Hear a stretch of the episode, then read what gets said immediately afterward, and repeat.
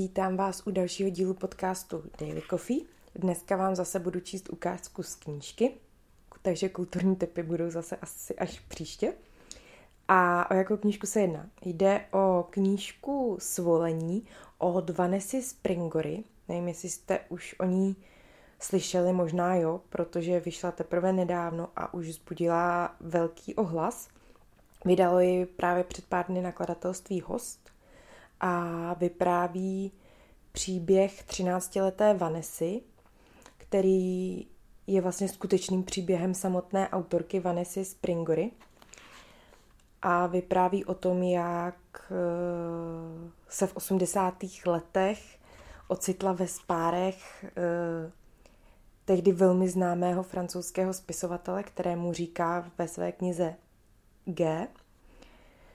A vypráví o tom, jak ji psychicky i fyzicky zneužíval. Tehdy to samozřejmě ještě nevěděla, ale postupem času zjistila, že vlastně není uh, sama, uh, koho on zneužíval. Zneužíval údajně uh, další mladé dívky, ještě nezletilé i chlapce.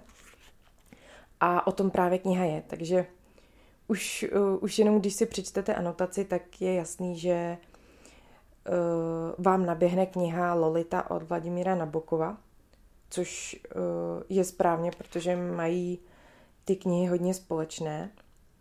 A mně se ta knížka hrozně líbila. Samozřejmě to není vůbec jednoduchý téma na čtení, ale ta kniha sama se čte hrozně lehce a podle mě ji přečtete za jedno nebo dvě odpoledne. A nejspíš ji budu i recenzovat, ještě si nejsem jistá, ale určitě bych vám uh, z ní chtěla kus přečíst.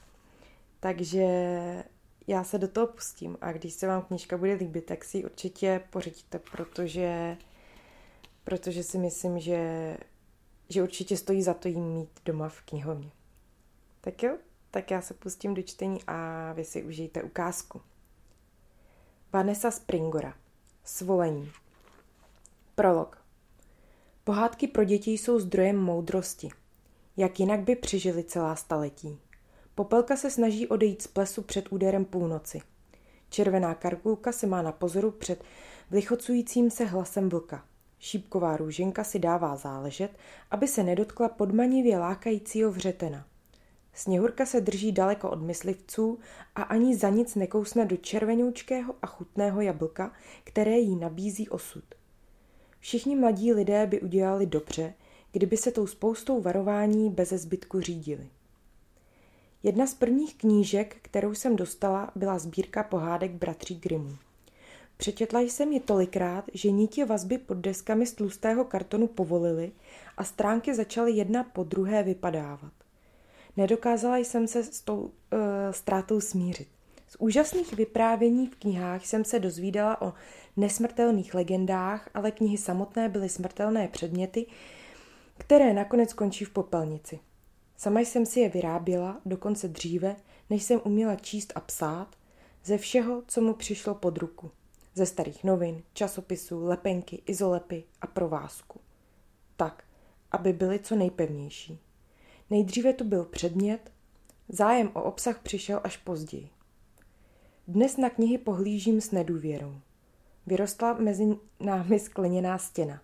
Už vím, že mohou být i jedem. Už vím, jak toxickou nálož mohou obsahovat. Mnoho let se točím do kolečka v kleci. Zdá se mi o vraždě a pomstě. Až do chvíle, kdy se mi zjeví samozřejmé řešení. Chytím lovce do jeho vlastní pasti. Uvězním ho do knihy. Dítě. Naše moudrost počíná tam, kde autorova končí. A chtěli bychom, aby nám odpovídal, když to on může v nás zbudit jenom touhu. Marcel Proust, Dnové četby. Jmenuji se V. Stojím na úsvitu svého života a neposkvrněná jakoukoliv zkušeností v pěti letech čekám na lásku. Otcové bývají pro své dcery větrolami. Ten můj je jenom průvan. Spíš než na jeho fyzickou přítomnost si vzpomínám na pach vetiverového parfému po ránu v koupelně. Na porůznu se povolující mužské věci. Kravatu, náramkové hodinky, košily, zapalovač Dupont. Na způsob držení cigarety mezi ukazovákem a prostředníkem, poměrně daleko od filtru, na vždy ironický tón, takže si nikdy nejsem jistá, zda žertuje či nikoli. Z domu odchází brzy a vrací se pozdě. Je to zaměstnaný muž a také moc elegantní. Jeho profesionální aktivity se mění příliš často na to, abych stačila pochopit jejich povahu. Když se mě ve škole ptají na jeho povolání, nejsem schopná ho pojmenovat. Ale jelikož vnější svět přitahuje otce víc než domov, je to každopádně kdo si významný. Aspoň si to tak představuji. Jeho obleky jsou vždy v naprosto dokonalém stavu. Matka mě počala velmi mladá, ve dvaceti. Je krásná, má skandinávsky plavé vlasy, jemný obličej, světle modré oči, štíhlou postavu s ženskými křivkami, příjemně zabarvený hlas.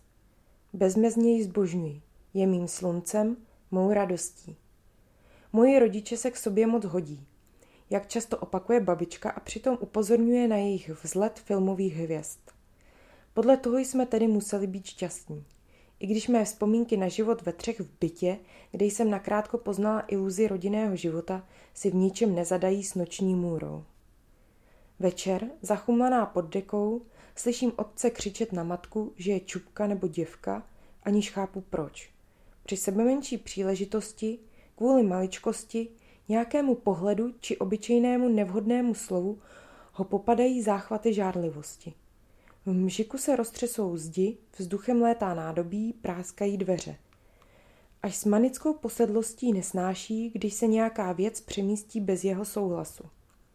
Jednou matku málem uškrtil za to, že převrhla skleničku vína na bílý ubrus, který jí právě daroval.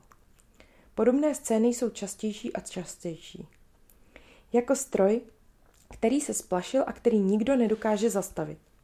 Rodiče na sebe celé hodiny chrlí ty nejhorší nadávky. Až do pozdního večera, kdy se matka chodí schovat do mého pokoje, přitiskne se ke mně v těsné dětské postýlce, tiše vzliká a pak si jde sama lehnout do manželské postele. Druhý den ráno vidím, že otec opět spal na pohovce v obývacím pokoji. Matka proti jeho nezvladatelným výbuchům zuřivosti a rozmarům rozmazleného dítěte vystřílela všechnu munici. Na výbuchy šílenství muže, o něm se říká, že trpí vadou charakteru, neexistuje žádný lék. Jejich manželství je nekonečná válka, krve prolití, na jehož důvody si už nikdo nevzpomíná. Konflikt se brzy oboustranně vyřeší. Už je to otázka pouhých týdnů. Přitom se ti dva určitě měli moc rádi.